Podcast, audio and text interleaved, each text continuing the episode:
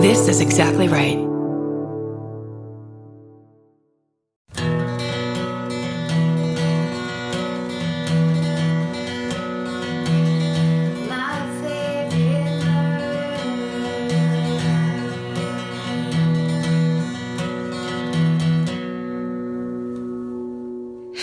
Hello And welcome. to my favorite murder.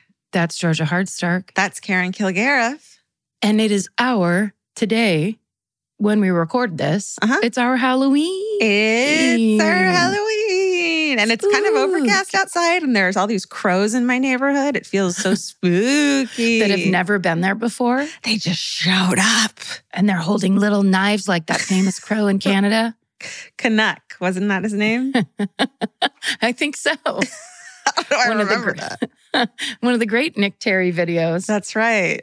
How's your Halloween going? Do you have a lot of candy, or did you not do that? You mean to have I eaten a ton of candy? Yes, Yeah. fine. Yes, I have. I was just wondering if you just didn't get any just for that reason alone. Yes, I've eaten eight Well- paydays just today alone. right? It's the easiest thing in the Yeah. world to do. The combo bag I got was Hershey's Plain, Reese's Cups, Almond Joy, Oh, and Kit Kat, which seemed like Oh. a good cross section. hits. Only one miss because who cares about a chocolate bar, right?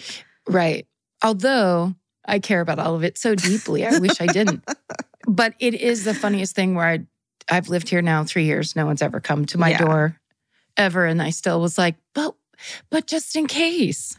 Well, I was just telling you that our new neighbors told us because this is a Halloween street where people like bus in to fucking Halloween to trick or treat here, and you can tell because the the the people who have like gone all out with their lawns and stuff are unbelievable. And I even heard there's like a band, like a live spooky band playing on one corner. Like it's crazy. It's gonna be crazy. My Chemical Romance.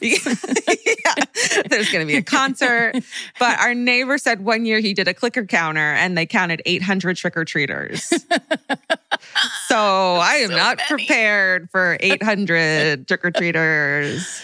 You're going to have to go to the last minute store and get one of those like gigantic plastic bags of like dum dums. Yes. You know what I mean? Yeah, something that nobody wants just so I can Right? pass them out. This will be your learning year if Yeah. you're new. Definitely. Yeah. Hopefully they'll give us a break. They don't start immediately egging your house and Oh no. We don't even really we don't even have a pumpkin. Like we have some like really dumb like paper decorations, you know, like on a paper decorations on a stick. We didn't even carve a pumpkin. here's my advice. It's that's better because the second you hand out that last well, payday, you've already told us. Payday.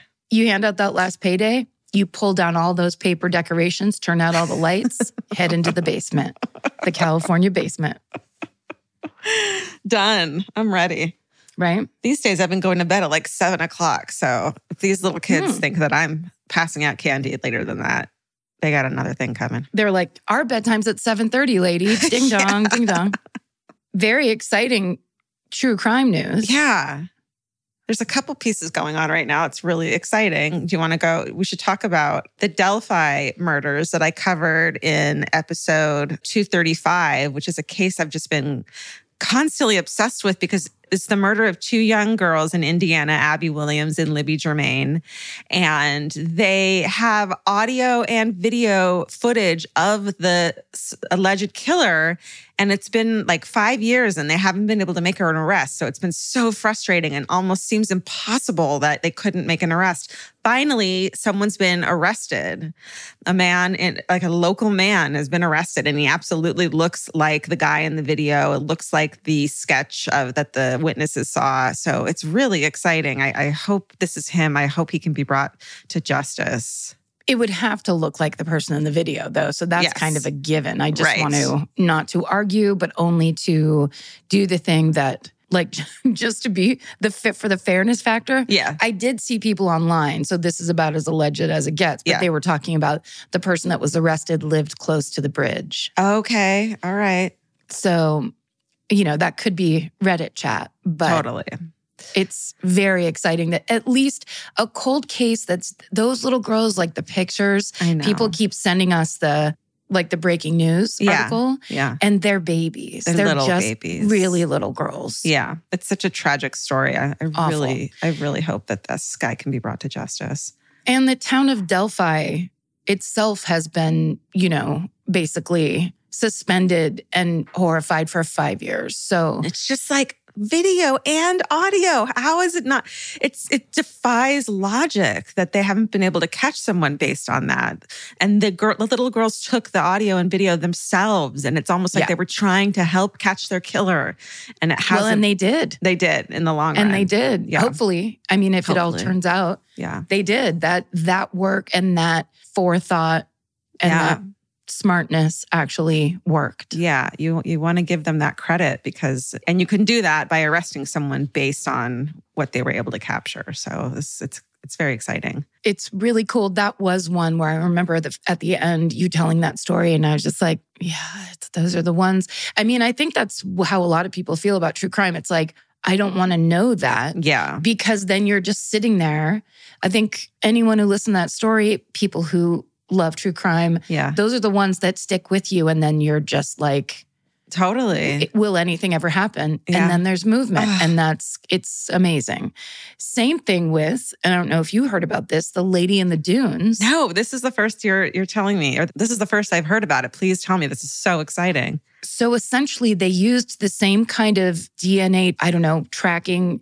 They used that same thing that they used for Golden State Killer. And 48 years later, this is from Boston.com, written by Dialynn Dwyer. 48 years later, they have her name. She's identified as Ruth Marie Terry of Tennessee. Wow. Yes. And do they know any information about her, what she was doing there? It's just breaking right now. This article says she was 37 years old when she was murdered. Um, she had ties to California, Massachusetts, and Michigan. hmm The cool thing is, authorities, it says in this article, authorities vowed during Monday's press conference that the step of identifying Terry is just the beginning of the ongoing work in the case, pledging that their mission to identify and bring to justice her killer is now redoubled. Yeah. I forgot about these details. Her hands were severed and her head was almost cut off. Yeah. It's So- so so dark. They absolutely need to identify who would do that to another human being for sure. Totally. Well, it's great that she got her name back. That's always a huge step in the right direction. I mean, that's kind of eerie two in a day. I mean, two Yeah. in like a, I guess it was would be a matter of a week or something, but two huge cold cases. Yeah. Yeah, that's great. Finally getting a little movement on on them. That is great. Oh, I love to hear it. Makes me so happy. Very nice. Speaking of anxiety, I've got a book. Oh I'm, yeah. I'm reading. That's just kind it's called Anxiety RX and it's by this doctor named Russell Kennedy who created this like new way. He he has anxiety. He's had it his whole life. And he, I don't know, he's just giving me this new way to look at my own anxiety and to look at what anxiety is and how it's more this alarm in the body and that our brain picks up on and just runs with. Uh, I don't know. It's just a really great book, and I highly recommend it for people who want to understand their anxiety a little more, and in that in that way are able to help themselves. Anxiety RX by Russell Kennedy, MD. Cool. Let's see. Should we do a exactly right highlight? Sure. This week, comedian Emily Heller, one of the greats, is Bridger's guest on I Said No Gifts. If you've ever seen Emily do stand up or if you like stand up, you have to watch Emily Heller. She's truly hilarious and you might know her because two years ago at the Emmys, she brought a purse that said Getty Images on it. And basically, like, had the copyright Getty Images logo on her on her purse. Yeah, and she kind of got a little pickup for that, but she's she's a hilarious person. I love that. Yeah, she's so funny. She's a great writer. Um, and then on Lady to Lady this week, Banana Boy Kurt Braunohler joins the ladies. So be sure to check that out. Kurt is a lovely person and very, very funny. who also has a special out. It's called Perfectly Stupid. And truly, Kurt is one of my favorite stand ups, along with Emily Heller, but truly so brilliant. Like, such a hilarious performer. So yes. go watch that. Also, we have a seasonal twist on a classic merch design over at the My Favorite Murder store. We have a new fucking hooray t-shirt design that's basically in Christmas lights. So if you want to swear on the holidays, get over there and get your fucking new fucking hooray shirt. Yeah, and do if you want to get your um, all your holiday gifts at the My Favorite Murder store, make sure you order by December 8th to guarantee delivery on time. And that's at myfavoritemurder.com in our store. All kinds of good gifts over there. There's some good holiday merch coming up, some Yeah. like very pretty ornaments, you know, Yeah. stuff that like if you know someone likes the podcast, throw them a sticker. Sure, stocking stuffers, pins. We have lots of pins and mugs and Really good mugs. Yeah, and Mhm. um, what are those koozies? Everyone loves a koozie. You love a koozie in winter. It's funny. Love it. My sister sent me just she walked down the row of kids from her class who are get were lining up for the Halloween parade at her school Oh, today. No.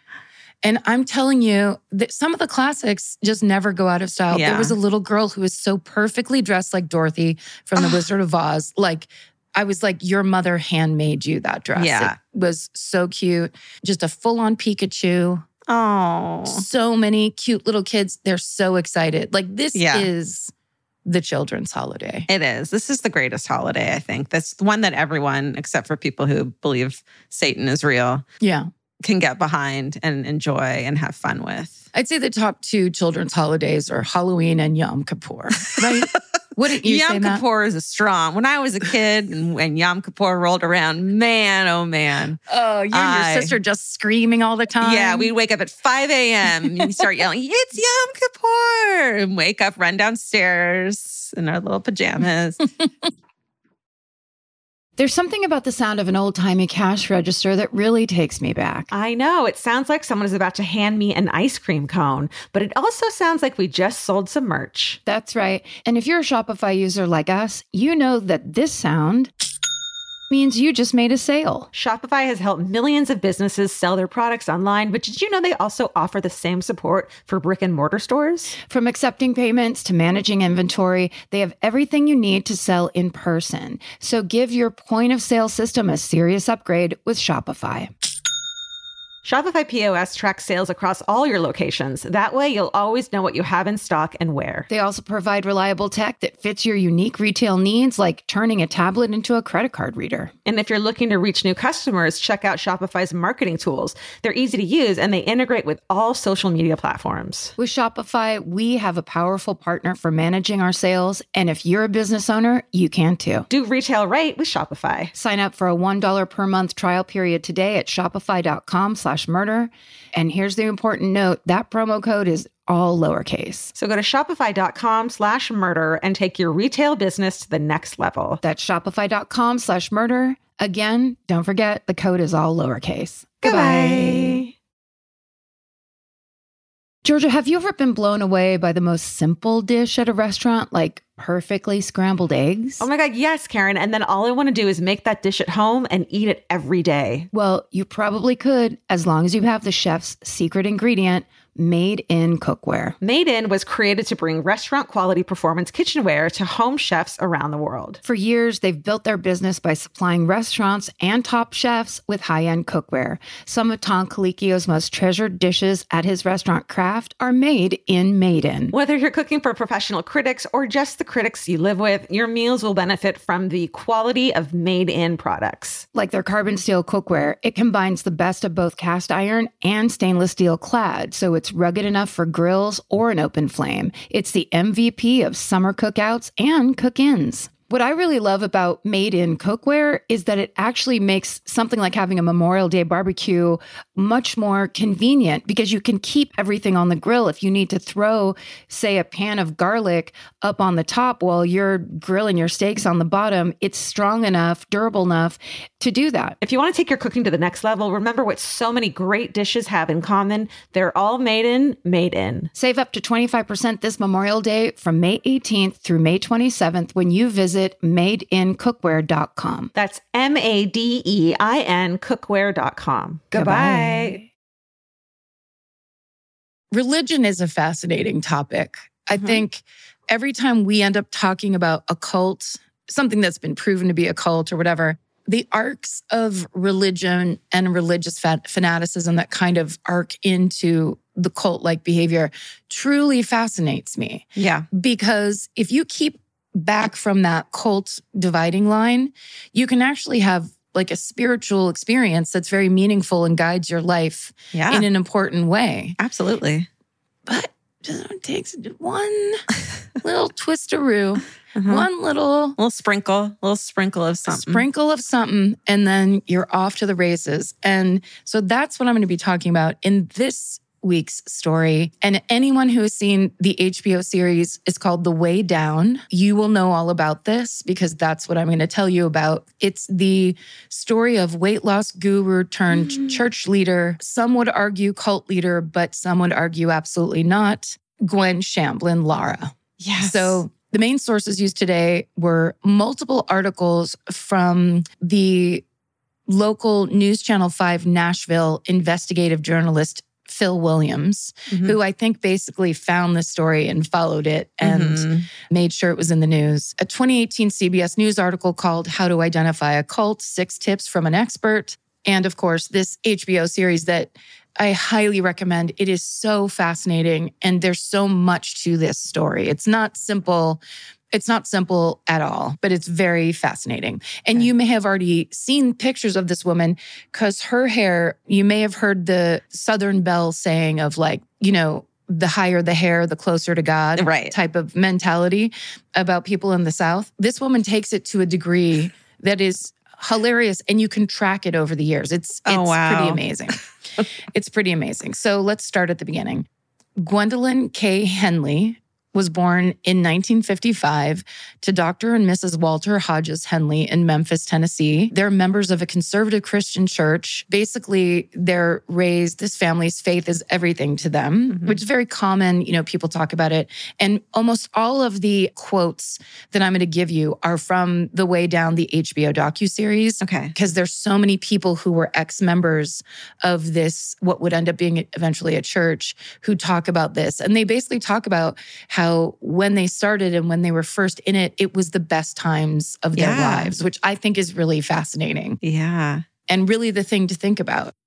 She's raised in a very strong Christian faith. Her father's a general surgeon, so she's also fascinated by medicine and the way the body works. And so she goes to the University of Tennessee, Knoxville, and studies dietetics and eventually gets a master's degree in nutrition. So when we talk about this, though, a lot of this subject is about weight loss, eating disorders, extreme dieting, a lot of triggering stuff. So okay. you, if you have a problem with any of those things, please listen with caution or not at all. Because, and especially same with watching this series, I was, it, there's so many things that are built into, I think, women's mindsets just if you grew up in a certain era where yeah. I was just like, should I read this book just in case? Yeah. Like that kind of constant shopping for a diet or shopping for Ugh. an answer the way we were all raised here yeah. in America. I can't get I can't get it out of my head. It's totally ingrained in our in our brains as much as we yeah.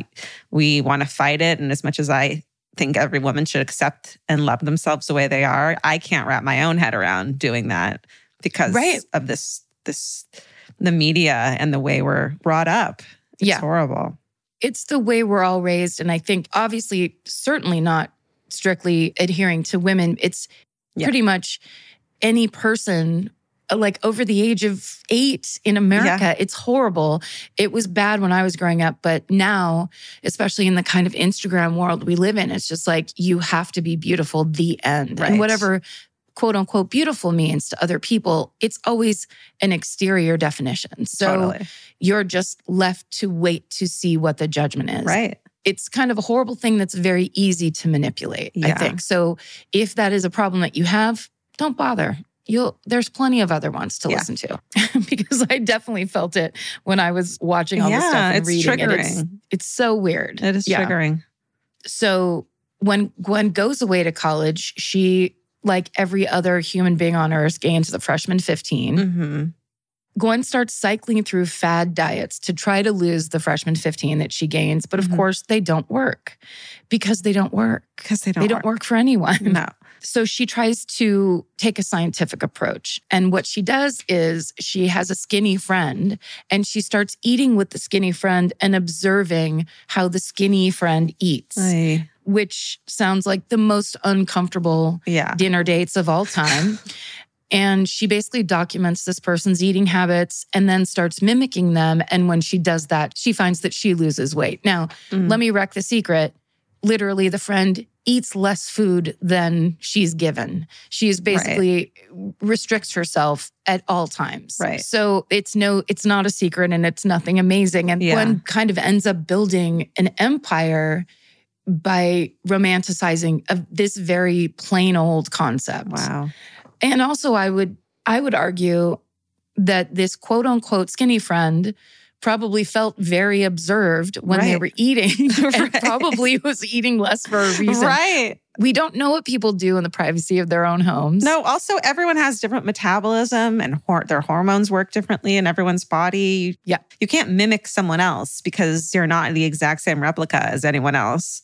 So what's going to work for one person isn't going to work for everyone.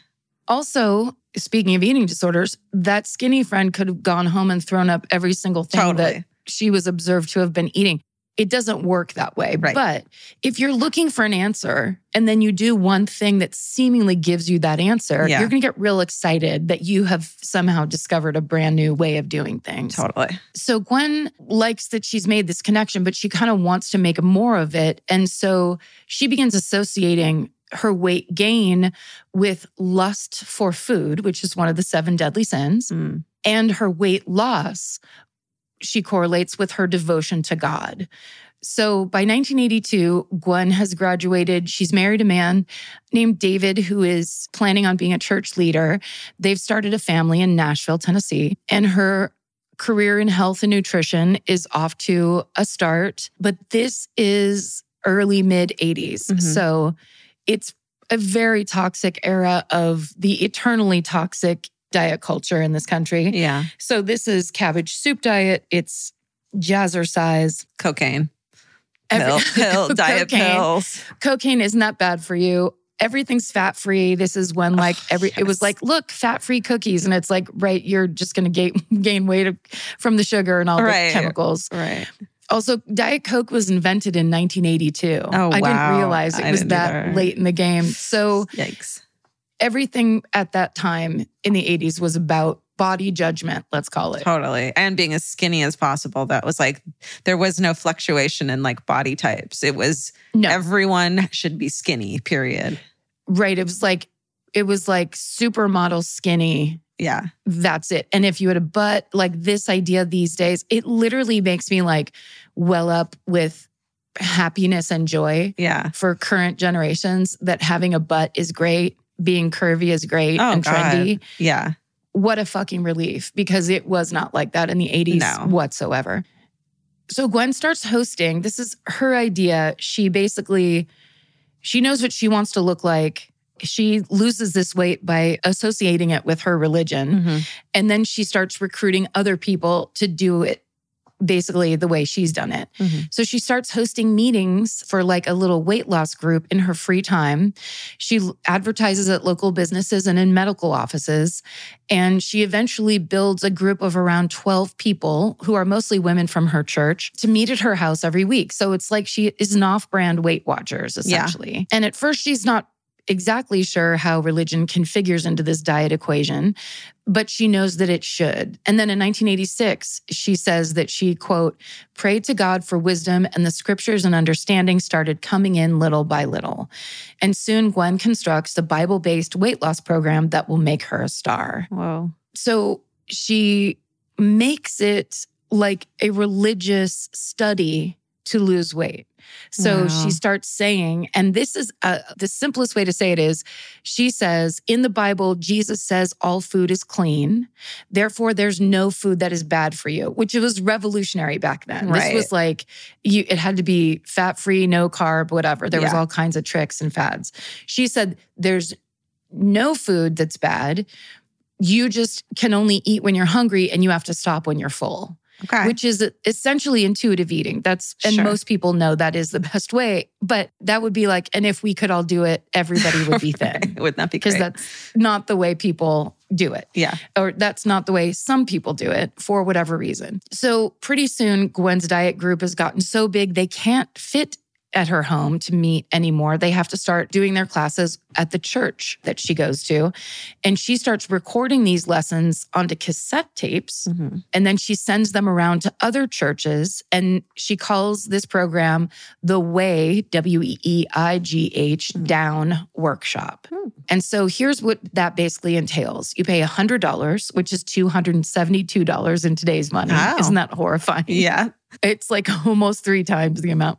You get 12 classes that meet weekly, and people share their weight loss progress, their setbacks, and then they watch videotapes of Gwen telling people only to eat when they're hungry, essentially. Mhm. Like, but then with Bible verses in it Right.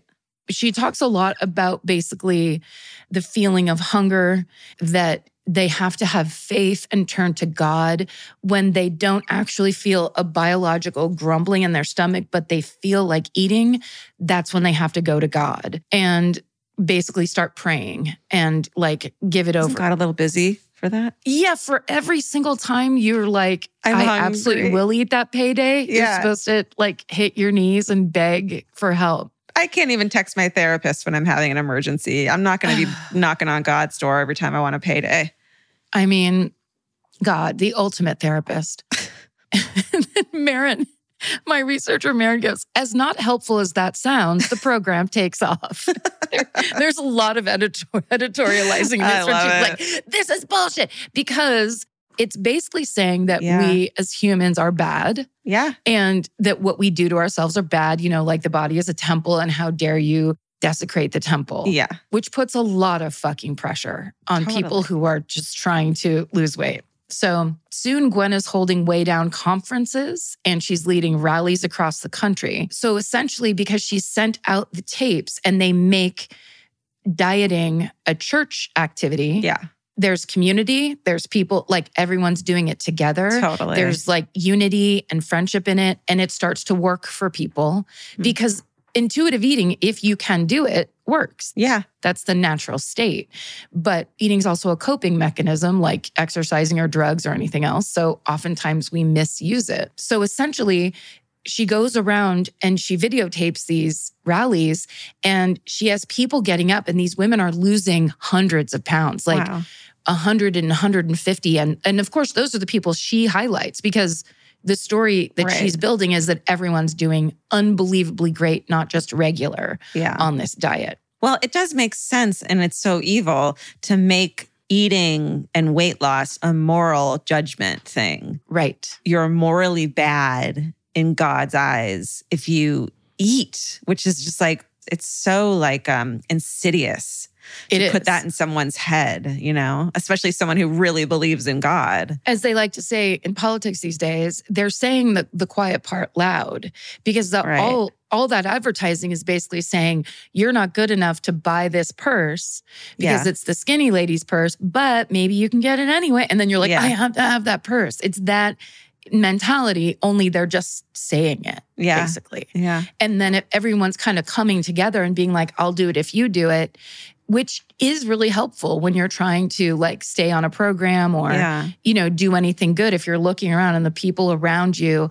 know that's what you're doing, Yeah. like there's community there and there's Yeah. maybe support. So, literally, at these people give their testimonies about this diet program. They're, of course, standing in the front of a church every time, microphone in hand, gushing to the audience about how Gwen changed their lives and how appreciative and indebted um, they feel to her. Not only for the weight they've lost, but also it's all about strengthening their relationship with God. Right. So by 1991, weigh down workshops are being held in churches throughout the United States and in Europe. And by 1997, there's about a quarter of a million participants worldwide.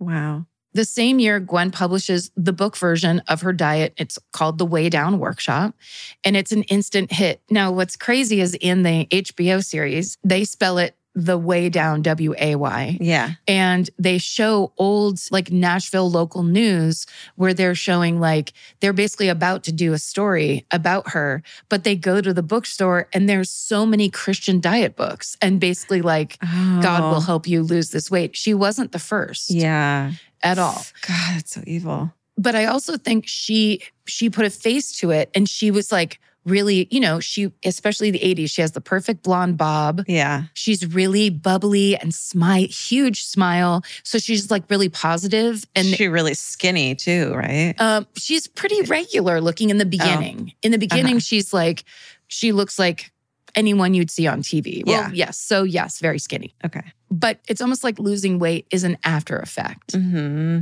It's the relationship with God is kind of what she's focusing on in a way. So when her book comes out, it's an instant hit. She was on the bestseller list. She she did a book tour. She was on Larry King. Like this this book hit in a way, I think because she was the face of it probably. hmm By the year 2000, Gwen's the head of a multi million dollar company. Her book has sold a million copies. There are thousands of Weigh Down workshops being held in churches around the world. Wow. So, especially as a church, kind of a church ordained activity, it's taken off. Because at the time, there were so many of these kind of like Christian Bible based diets out there Mhm. people started looking at it, you know, with a little bit of suspicion. And at the pinnacle of this craze, a theologian and writer named Mary Louise Bringle talks about what she calls the cult of thinness and says, quote, dieting has assumed the fervor and proportions of a leading new religion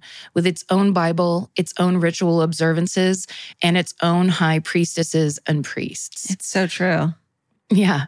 What she's talking about is also some foreshadowing. Yeah. So now Gwen is writing the success of her weight loss program all the way to wealth and fame. Just two years after her book, The Weigh Down Workshop, is published, she makes the leap from weight loss guru to church leader. So basically, Gwen, her husband David, and another couple decide they're going to start a new church called the Remnant Fellowship Church, which is just outside of Nashville in a pretty well to do area called Brentwood, Tennessee. hmm So, in the early days, the Remnant Fellowship Church has about 80 members. Most of them are from Gwen's Weigh Down workshop. It's actually a lot of her employees.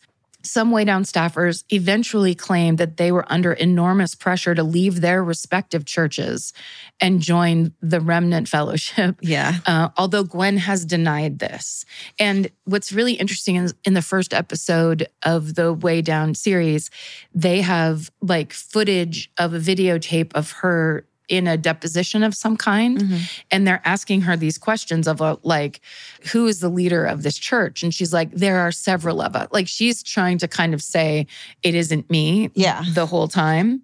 You know, just that's something to keep in mind that there's another side of this. That's why they, I believe that's why the filmmakers were doing this series, is because they Yeah. wanted to basically delve into a person that has built this empire and what what that person's really all about. Right. So basically, after about two years, of her 90 total employees, 25 of them leave this church. Hmm. That's a, actually kind of a lot. There are multiple discrimination lawsuits filed against Gwen, one of which states that Weigh Down employees were, quote, never to question Gwen's teachings, and that if they did not espouse her doctrinal beliefs, they should seek employment elsewhere Hey. all of those lawsuits eventually end in settlements. So, this is the first of what feels like an unending series of remnant fellowship controversies. In the year 2000, Gwen posts a newsletter that questions the concept of the Holy Trinity. Now we're going to focus on some, on some Christianity real quick Okay. basically the bedrock doctrine of Christianity. It's that God exists in three parts the Father, mm-hmm. the OG, the Son, Jesus, Heard of them. and the Holy Spirit. And that's basically God on earth in all of us, making us kind of spiritual beings. okay. That's the thing where when you're like, I don't get the Holy Spirit part, they're like, it's faith. You have to have faith, Okay. essentially, because it. it's very high concept. Her saying, like, yeah. that's not how we're going to do it is not cool. with- Blasphemy. yes. right? Especially evangelical Christians are all about exactly what the Bible says. Yeah. You don't just get to go in and and cafeteria your way through it. So, religious publications like Christianity Today and Baptist Press called Gwen's stance heretical, and a Christian broadcast news piece warns Christians of people like Gwen who would twist such a fundamental part of their religion. Mm. So the fallout's very real, particularly among evangelical Christians. So Remnant Fellowship Church loses members, Christian bookstores pull Gwen's books, the publishing house that she works with cancels her next publication. Several churches stop offering the Weigh Down courses. As early as 2001, there's already some Christians accusing the church of being a cult, which Gwen and the other church leaders flatly deny. Again, Gwen and the Remnant Fellowship Church have rejected the accusation that they're anything other than a regular Christian church. So let's discuss the criteria of a cult, and everyone can come to their own conclusion. We talked about these cult criteria a little bit when I did the Um Shinrikyo episode a couple weeks ago. Mhm. But there's a 2018 CBS News article by a cult expert named Steve Eichel, and he listed the warning signs of cults. And you can read that article will be in our show notes if you want to read it all at once. Cool. Um, his first criteria quote says, Be wary of any leader who proclaims himself or herself as having special powers or special insight, and of course, divinity. So in 2003, that Nashville based investigative reporter, Phil Williams, that I Mhm. told you about at the beginning, he's done some of the most in depth reporting on Gwen Shamblin and the Remnant Fellowship. And he straight up asks her if she's a prophet. And she basically gives this very cagey, uncomfortable answer and says, quote, I don't believe I know what my gift name is. That's a yes. Yeah, that's an I'm a prophet. I interpret that answer as a as a yes. Um, but remnant members say that Gwen and other church leaders claim she has a direct line to God. So this is always the thing of like we're all going to the same church. I can talk to God. I'll let you know what He says, Right, right. and the next step, it's you know, is I'm God. yeah. So there's no denying Gwen is treated with an incredible amount of respect and authority within the church. And in the documentary, a former remnant member says Gwen, quote, gets all her services for free. Someone comes in, does her hair, her nails for free, the cooking's free, everything's free because it's a service to God, so to speak. Mm-mm. And speaking of her hair, this is her hair in the 90s when she started Okay, just a little bob. Right. Yeah. regular blonde bob. Uh huh. And this is what it progresses to in by 2018. Oh my lord in heaven, that is the biggest hair I've ever seen in my life. It kind of looks like not about her appearance, but the hair itself looks like drag queen hair if they were going to do something where they pull something out of their hair. Totally. There's something hiding in there. There's like a, a shoe or something. It's literally a foot of hair Yeah. teased up. Yeah. It's pretty amazing. But the point of all that is that as the head of this church, basically everyone's been convinced to give her everything. Yeah. Also, I was just thinking about that idea that in the beginning, with like, just let's assume she had the best intentions of all, Mhm. and she started this thing. And there are people who are actually losing weight because they're intuitively eating. They've kind of used a couple good mind tricks Right. to eat less than they were eating. Because a lot of the people who are saying they have lost 150 pounds, clearly they were very, very overweight and something clicked with them. And it actually this was a system that like actually was effective for that period of time. Yeah. It worked for some people. And for her, it- it having been her idea must have been a very powerful Yeah. sensation. Sure. So she's in there. Her plan is working. It worked for her. Now it's working for all these other people. And now it is that churn of like, thank you, I love you, thank you, I love you. And Yeah. she's touring around to get it. Yeah. And so that affects you as two people who have been on the road and have VIP meet and greets. It affects you. It does. You know, Yeah. you get a little surge, you get a little, you know, a Yeah. little thing from it. To me, it feels very like it just tracks that she would then be like, we need our own church. We Yeah. know we need our own rules. Like, Maybe I'm a I need- prophet. yeah. yes, I'm in charge. Jokes aside about her hair, it's almost like the bigger her hair got. And I think it was the consciousness. And this was like you have to think late 80s into the 90s, Yeah. like that weird thing of no one was on TV except for famous people. Right. And suddenly she was, she was on the news and she was being featured in these stories and Yeah. stuff. So then she has like a, an awareness of how she looks. She watches one time, thinks her hair's too flat, starts back combing her hair. Yeah. You can see you can see it happening. It's like that's her descent into with her descent into madness, you know, downward, her hair goes upward yes. in a way. Or yeah, like this is how like the focus is off for sure. Yeah. So Steve Eichel, the the cult expert, also says, quote, typically cults also exploit their members, most financially. Within the group, they'll exploit members financially, psychologically, emotionally, and all too often sexually. So there's a qualifier for this exploitation of everyone is giving her stuff for free yeah. you know anything that they anything she needs or wants they want to provide for her because she's you know the queen basically one of the ways where the she starts stepping over the line is that she starts in, encouraging her church congregants especially women to stay in their unhappy marriages Mm. A former remnant member says that Gwen, quote, has not let any woman divorce their husband ever in that place. And all of us women that had biblical authority, which basically means they caught their husband cheating. So Yeah. the Bible says, like, if that happens, then you are allowed to get a divorce. Uh-huh. She said they couldn't. So Mm. basically she was rewriting those those extreme rules. Right. Also, the Remnant Fellowship condemned the use of antidepressants or any psychiatric medication. And there's one former member who has a story that Gwen encouraged her to go off birth control after her husband complained to church leaders that he thought it was affecting her libido. Ooh. hmm So it's just a wild overstep into the private lives and Yeah. basically counseling people in things that they don't really know what they're talking about. Totally. So each of these things points to incredibly twisted and authoritarian control over members' relationships, their bodies, their mental health, and ultimately their happiness. So this church starts its own microeconomy because basically there are people that went there that were financial planners, that were realtors, there were like mechanics. And so they all start, you know, if you go to this church, then you go to this guy who's the mechanic, Oh, who's also in the church Right. Like getting their hair done, getting Botox, company that does electrical and HVAC work, and essentially a tight knit microeconomy built around any group has two obvious benefits for a leader trying to maintain power. One is that it keeps all of your congregants in this bubble. hmm So you're not going to any outsiders who are saying, Hey, what did you just say? That doesn't make sense. That doesn't Yeah. line up. That's not good for you.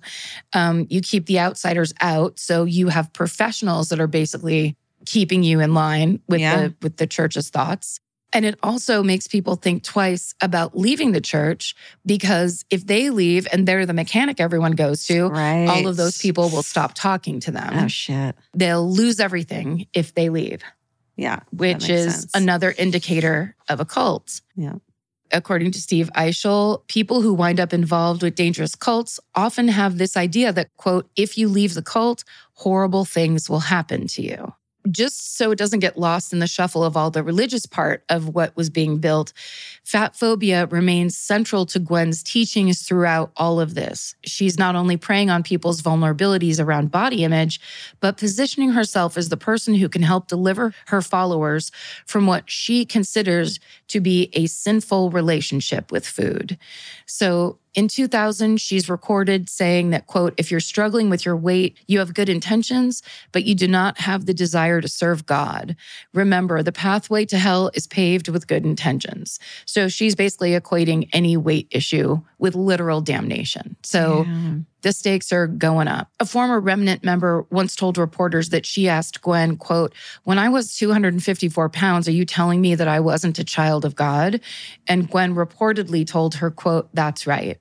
Uh, Gwen denies saying that. But other women have similar stories that back up that claim, essentially that level of judgment and that level of, you know, like you were saying, like if you overeat, you're a bad person. Right. You're a, a less holy person. yeah. Another member said, quote, I asked her if she thought my salvation occurred when I lost 60 pounds, and she said yes. I've been a Christian for 25 years. And another defected remnant member says, quote, if you aren't losing two pounds a week, you're told to fast. And the more weight you lose, the holier you are. Yay. Yeah, it's frightening setup. So it's easy to see how this could break a person down spiritually, mentally, physically. But this degrading and offensive practice of linking a person's value and their literal holy salvation to a number on a scale also makes the church and Gwen along with it undeniably richer. She is mm. making a ton of money off of this entire idea. Wow. Former Remnant Fellowship members say that they were required to take continuous Weigh Down courses, which the church charged them for. Yeah. And they had to buy all the related materials, the Weigh Down books, the videos, the workbooks, any related products that the church sold. And all of that was cash that went straight into Gwen's pocket. So what so then I wrote, so what's next for this up and coming weight loss obsessed church? it is so weird to think of it as an entire church. Yeah. It's not just like a weight loss community, it's like church. Yeah. So, of course, it just all ratchets up uh, the longer it goes on and the more kind of autonomy she has. Gwen is quoted as saying, There's only one choice if you want to enter through these doors. You will love authority and direction and redirection. You will love it. As is the case with many conservative Christian churches, children are expected to obey their parents, wives are expected to be submissive to their husbands, and worshipers give authority to the church leaders who, in turn, strengthen their connection to God. But even by evangelical standards, remnant fellowship is next level when it comes to discipline and authority. And soon, serious allegations of abuse are made against the church Oh. Which uh, it just makes sense. It's like she's starting with a big smile on her face, but basically saying you're not good enough if you're not skinny. And then people en- entering into that are like, I agree with you. And I'm forced to like take on this mindset. And the only way I can feel better is to lose all this weight. And then now I have the mindset. I've proven this mindset is true. Yeah. And then they can like put it on other people. but also lose weight by starving yourself because two pounds a week, like that's very hard to do. Yes. And so you're already kind of torturing yourself in a way based Yes. on what this person's telling you to do, but based on what God supposedly through this person is telling you what to do. Like that's that's torture in Yeah. a way, starving yourself. Yeah, the amount of control that these people are that are having to they're having to kind of like introduce into their lives, but it's being controlled by her and then Yeah. by everybody else. That's like imagine the peer pressure there. Yeah, totally. Yeah. Nasty. So, a 2007 Associated Press article says, quote, former members have accused remnant fellowship leaders of condoning beatings with glue sticks and locking disobedient children in their rooms with only a Bible for company. Aye. So I looked this up because I was like, what do you mean glue sticks? Yeah. They mean hot glue gun sticks that you put in for a hot glue gun. So they're Uh-huh. like 10 inches long Yeah. and they're basically made of unmelted glue. Yeah, yeah. It's just a little hard, long piece of plastic to beat kids with. Oh no. Yeah, it's super fucked up. There's church audio circulated where Gwen reportedly, quote, praises a remnant leader for repeatedly spanking his strong willed two year old daughter. Horrifying. The church is denied categorically of physical abuse toward children, but they don't disavow corporal punishment. The Hmm. Associated Press piece reported that Gwen, quote, does believe in spankings and has used a wooden spoon on her children. And that, quote, she hadn't advocated glue sticks as punishment, but didn't think there was anything wrong with it. Fuck that. So this is the problem with absolute power is Yeah. they're still human beings making these decisions. So if Gwen beat her kids, then it's okay for you to beat your kids. Totally. I hate it. I think Jesus would raise an eyebrow. Yeah. So this leads to the horrifying conclusion uh, where two Remnant Fellowship church members, Joseph and Sonia Smith, are convicted and sentenced to life in prison for the 2003 murder of their eight year old son, Joseph. Mm. So, to be extra clear, there's no official criminal link that's ever been Joseph Smith Jr.'s death and Remnant Fellowship Church. But during the investigation, police receive a recording from 2003 that captures a conversation between Sonia Smith and Gwen. So Sonia Smith, who's the mother, is talking about how she had, quote, locked her unruly son in his room from Friday to Monday. And afterwards, he began to behave respectfully. Oh. Gwen responds to that statement by saying, That's a miracle. You've got a child going from bizarre to in control. Praise God. So this mother was like trying to report her extreme kind of Yeah. discipline and get credit from Gwen. Yeah, totally. And that it was like, that's, she's like, sounds good. Not even entertaining the idea that these people could be not okay or Yeah. taking it further than they're telling her. right. And in fact, Remnant Fellowship never wavers in their support of this couple. The church takes donation for their legal fees. They dedicate a website to declaring the Smiths innocent. They peddle a conspiracy theory that former church members are actually behind Hmm. the quote false charges. And later in 2009, the church even files an appeal on behalf of the Smiths. Wow. That appeal is denied. If you're like me, you're always looking for a story to dive into. Whether it's a family drama or a mystery to solve, the key to getting hooked is the details. I need rich visuals and intricate storylines, and June's Journey has that and more. June's Journey is a mobile mystery game that follows June Parker, a daring young woman, on a quest to uncover the truth about her sister's murder. This is your chance to test your detective skills because you'll play the game as June herself. Explore beautifully designed scenes from the 1920s, like lavish estates and gardens, and don't forget to keep an eye out for hidden clues. There are twists, turns, and catchy tunes, all leading you deeper into the thrilling storyline. And if you play well enough, you could make it to the Detective Club. There, you'll chat with other players and compete with or against them. June needs your help, but watch out, you never know which character might be a villain. Shocking family secrets will be revealed, but will you crack the case? Find out as you escape this world and dive into June's world of mystery, murder, and romance. It's all just one tap away. Discover your inner detective when you download June's Journey for free today on iOS and Android. That's June's Journey. Download the game for free on iOS and Android. Goodbye. Hey, Karen, you know that feeling when you're stressed out and your heart starts to pound and your mind is racing? I do. I know it well. Well, while there's no cure for stress, therapy can help shape your response to it. And since May is Mental Health Awareness Month, there's no better time to try Talkspace. When you sign up for Talkspace, you'll receive a personalized match with a therapist or psychologist typically within 48 hours. Forbes rates Talkspace as the number one online therapy platform, plus their licensed professionals are in network with almost all major insurance companies. Once you meet your therapy goals, or if you want to cancel for any reason, Talkspace will provide you with a prorated refund for unused time. I feel like these days people understand the importance of therapy, but the difficult part is just taking that first step. It took me months to make my first therapy appointment. I was so scared. I had a lot of ideas in my head about it. And that's why I think Talkspace is such a good idea because making it so approachable will just get you there sooner. Then you can actually get in there, figure out what you need, talk to an actual professional, and be on your way to solving some stuff that you might want to solve. To celebrate Mental Health Awareness Month and the power of talking it out in therapy, Talkspace is offering our listeners $80 off your first month with promo code SPACE80. Go to talkspace.com slash MFM and use promo code SPACE80. To match with a licensed therapist today, go to talkspace.com slash MFM and enter promo code SPACE80 and get $80 off your first month and show your support for our show. That's talkspace.com slash MFM. Enter promo code SPACE80. Goodbye.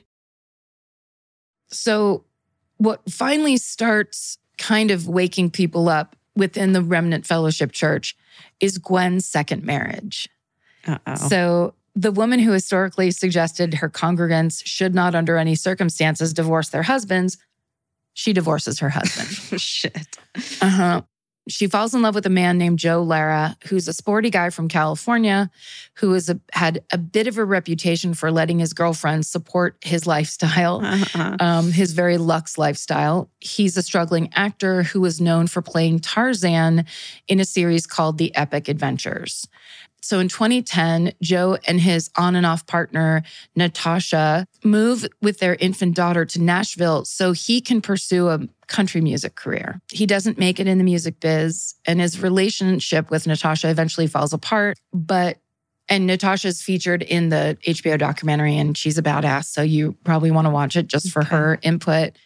But they break up. Joe starts working as a handyman. And in 2017, he joins Remnant Fellowship through a networking group. That's when he and Gwen meet and fall in love. Some people have questioned Joe's love for Gwen or whether it was genuine. No one will ever know the heart of man. Mm. But in any case, he very quickly becomes a prominent member of Remnant Fellowship Church, climbing the ranks to become, quote, an essential part of the church's leadership team. Of course, he reaps all the benefits from this. He starts appearing in Remnant videos with Gwen, is able to record his music in the church's studio.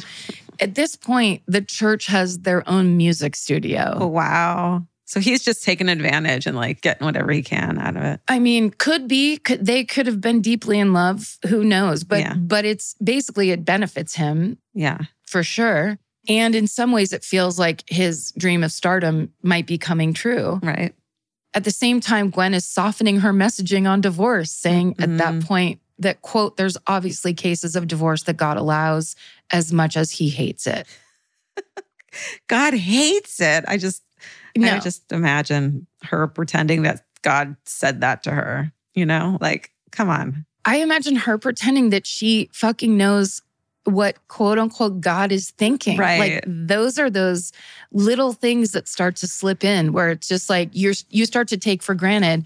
Well, Gwen would know what he likes and doesn't like. There was some there's Yeah. another interview where she starts talking about how God is jealous of us because we can lose weight. Oh like oh that, that we have these whatever. she says something is like, and the interviewer goes, God is jealous. like, what isn't he supposed to not be petty? I don't think so. so Gwen has rationalized her divorce from her husband, David, who she was married to for 40 years. Holy shit. Uh-huh. David has mostly been in the shadows. He's in the leadership of the church. But some people attribute the relationship ending to David's possible discomfort or even disapproval with what the church was turning into. Mhm. Others think it might be because David himself was overweight. Gwen didn't like how that made her look, Sure. and it wasn't her vision of how remnant church members should look. Ultimately, no one knows but God Yeah. there are these videos that they made of the church and it's like children singing in a choir but the little girls have like dark red lipstick on Oh my God. it's really creepy but it's like there's a lot of like cartwheels and playing in the sun and it's like it's always great everyone's always Yeah. laughing yeah. and it's very creepy very stepford so Ugh.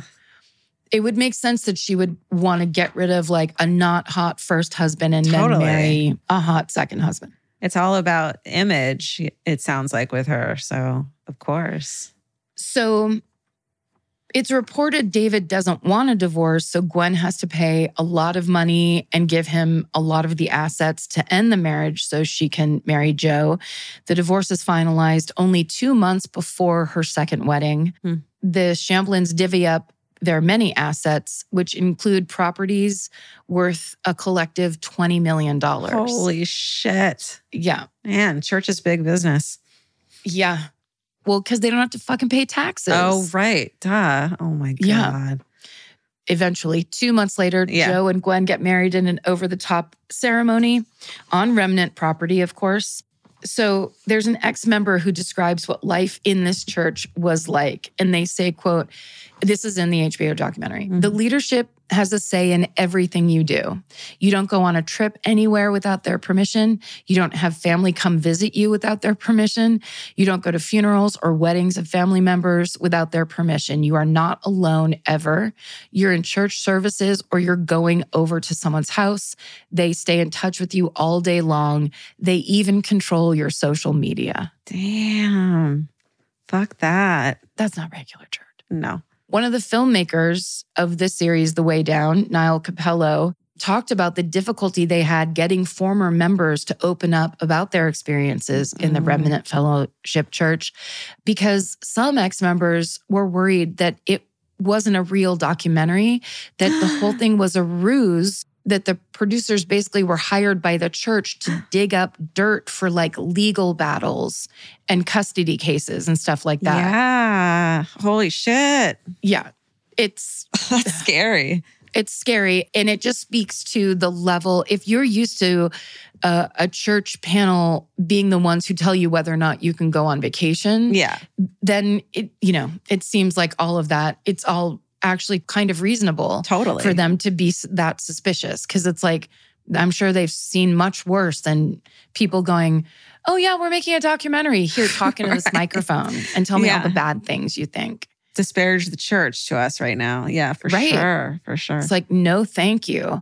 So there are two more characteristics of cults that apply here from Steve Eichel's list. One is the qualifier is the group operating under the intense feeling of pressure from its leaders, which we just talked about, Mhm. whether it's the pressure to lose weight, buy books or videos, keep your business and social circle only within the group, pressure to not get divorced, so on. And he also talks about groups using deceptive means to attract followers. For example, a diet program that turns into a church. Sure. But the rest of that paragraph says then, once recruited, the church will subject its members to an organized program of thought reform, or what most people refer to as brainwashing.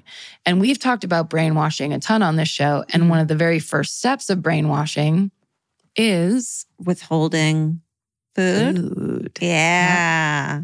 Yeah. That's so true. It's kind of a perfect setup, right? To Yeah. just kick off. Like exercising is the thing a lot of cults do of like get up and jump up and down for Right. five minutes or whatever, where you're kind of just burning and you're not eating protein. They feed you a lot of sugar, but they don't let you eat anything else.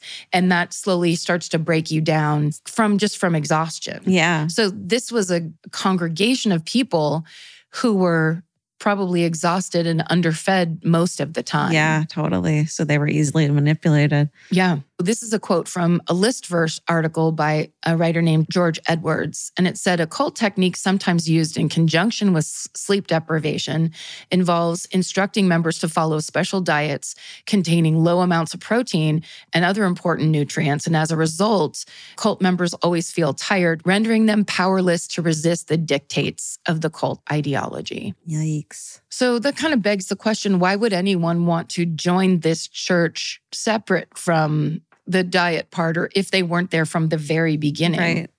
A journalist named Adrian Horton theorizes about what drew people to the Weigh Down program and then the Remnant Fellowship Church. She says, quote, the Weigh Down workshops promised something many women were desperately craving a framework for weight loss that felt meaningful, infused with righteousness and familiarity of religion, a community and common purpose beyond the home, a message of control delivered by another woman, thin and perpetually bubbly, an extreme and euphoric manifestation of the diet mantra nothing tastes as good as being skinny feels. Mm.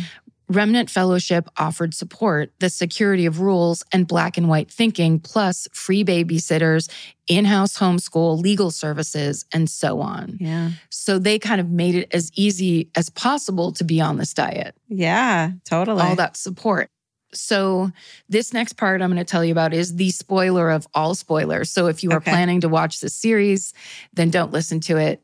You have to listen to it, Georgia Okay. if you want to go watch it, really watch it because it's great. It's really an amazing story. And there's a lot to it. Like, this is obviously such an oversimplified way to tell this story. There's so much more good Yeah. stuff. And it really does contain that subtlety of what people derive from the feeling they get in church or temple, wherever they go Mhm. to seek kind of like solace and peace in a f- truly fucked up world and how that gets twisted and how it's hard to catch because it's Yeah. small and nuanced. And if you're in it, it seems normal to you, like the frog sitting in the pot where the water starts boiling. Totally. This happened. So they go in to make this documentary, basically, right? And it, it reminds me of like the leggings multi level marketing Yeah. Netflix series where it's like you want to talk to the people who are doing it of like, hey, talk to me about what Yeah. your idea is. Like, let's really get into this. So they had been shooting with Gwen Shamblin, her family, the Mhm. people in the church. Then on the morning of May 29th, 2021, around 11 a.m., the Reform Fellowship Cessna, they had their own plane oh a small plane, and they were flying to Palm Beach, Florida for a MAGA rally. And it was Gwen and her husband, Joe, and five other passengers, including Gwen's son in law, Brandon Hannah. And shortly, 90 seconds after takeoff, Shit. the plane experiences mechanical failure, crashes into Tennessee's Percy Priest Lake, and everyone on board is killed. No. Yes. What the fuck? In the middle of filming this documentary. Yes. yes. Holy shit. Yes. I have to watch this now. Yeah. And I really want to, I know I've said it a bunch, but I really do want to be fair in the way that this documentary, they were making it so that Gwen Shamblin herself could speak for herself Yeah. about where she came from, what she built, why she did it, and what it was all about. Right. And to me, that's the best part of documentaries is that you basically just get presented with the facts. Right. And you get to decide as you're watching it and as you hear people who are in the church, people who have left the church, Yeah. you get to hear what everyone has to say and decide for yourself. yeah. So it's tragic that all of those lives were cut short in the middle of basically this Totally. this filming. None of those questions, Gwen can't answer any of those questions for herself. And what's interesting is the Remnant Fellowship Church is still in operation. wow. Its website says it has, quote, a leadership team of over 90 shepherds, deacons, ministry leaders, and ministry assistants. There are reportedly 15,000 members in 150 congregations worldwide, but it's it remains unclear who is going to actually lead the church Mhm. now that Gwen is dead. And then just in an ironic afterward, a lawyer named Gary Blackburn recently told Phil Williams, the investigative journalist, Mhm. that he's looked at Gwen's will multiple times and that he says, quote, I haven't seen any money left to the church. Perhaps I'm cynical, but it suggests to me that the accumulation was not for God, it was for Gwen. At the time of her death, 66 year old Gwen Shamblin Lara was, quote, about one third the way through a nine week video series on greed, a series in which she urged Remnant Fellowship followers to prepare to give up their wealth. Whoa. But we'll never know what she wanted to say because it all ended. And that is the tragic story of the Weigh Down Christian Diet Program, the Remnant Fellowship Church, and its late founder, Gwen Shamblin Lara. Damn. What a fucking tale. Isn't that in- just insane? yeah. My God, that was long. That was long and wild and and involved and good. Good job. Thank you. Thank you. I just think it's so fascinating what's happening in our country these days is based in, you know, just the the split the way people are so truly polarized to a degree where someone tried to kill Nancy Pelosi in her house in San Francisco, attacked her husband. It's gone so far Yeah. and it is so extreme and it is so dangerous. And if we never question our sources, who's telling us what to do, why, how it actually feels, what our life scenarios are like. Like, if we just don't question anything and it becomes only focused ever on the fight or the hate or Mhm. the anti aspect, Mhm. then we're all going to end up in a cult because it's just reaction after reaction. totally. And to me, talking about, you know, the essence of Christianity is based on the teachings of Jesus Christ. Jesus Christ, who was Jewish, who was probably a man of color, Mhm. who basically hung out. And part of this I'm I'm stealing from John Fugelsang, who is a brilliant comedian, writer, and philosopher. And he, I just watched him say all of this, so I'm stealing it from him. But and he says it much better than I will. What Americans are starting to do to Christianity is so in direct conflict with the teachings of Jesus Yeah. and taking care of the poor, like basically doing unto others as you would have them do unto you. Like it's, we've gone through the looking glass in that way. yeah. So people who are arguing like they're MAGA Christians and they're glad that someone tried to kill Nancy Pelosi with a hammer. You have gone too far. This Yeah. isn't the elephant versus the donkey anymore. No. No. You can't really say that because no one no one can tell you you're in a cult. And it's so scary. It's so scary that, you know, they're indoctrinated in this hatred and Yes. believe that they're that it's the right way and it's the right thing to do and the right way to be and feel is to be someone who hates. it's all about make the other team suffer. Try to kill Nancy Pelosi. Are you fucking like It's not what this is about. No, totally. Totally. That's not okay. That's uh well put. It's just scary. It is. It's a very Yeah. scary time. Should we leave it at that for this week? I feel like that was a pretty solid story, a standalone story. And then I'll go Okay. next week. Okay. Let's do it. Cool. Oh, now you get to go and serve candy to the children. Oh, I serve the children. serve the children. Serve the children. Tell them you serve them as you give I them payday serve. You just totally creep out their parents the whole time. I ser- as I'm drinking a can of wine. I serve I your children. I serve you. um, thank you guys so much for listening and and being along for these almost seven years with us. Thanks for being in our cult. Mm, We think you're closer to the God if you to the God if you eat uh, like at least eight paydays a day. absolutely. That's always been our stance. yes. If it feels good, eat the payday. Eat the payday. Do it. All right. Well, stay sexy. And don't get murdered. Goodbye. Yeah. Elvis, do you want a cookie?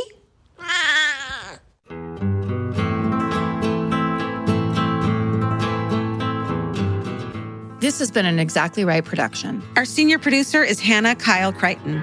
Our producer is Alejandra Keck. This episode was engineered and mixed by Stephen Ray Morris. Our researchers are Marin McClashin and Gemma Harris. Email your hometowns and fucking hoorays to myfavoritemurder at gmail.com. Follow the show on Instagram and Facebook at My Favorite Murder and Twitter at My Fave Murder. Goodbye.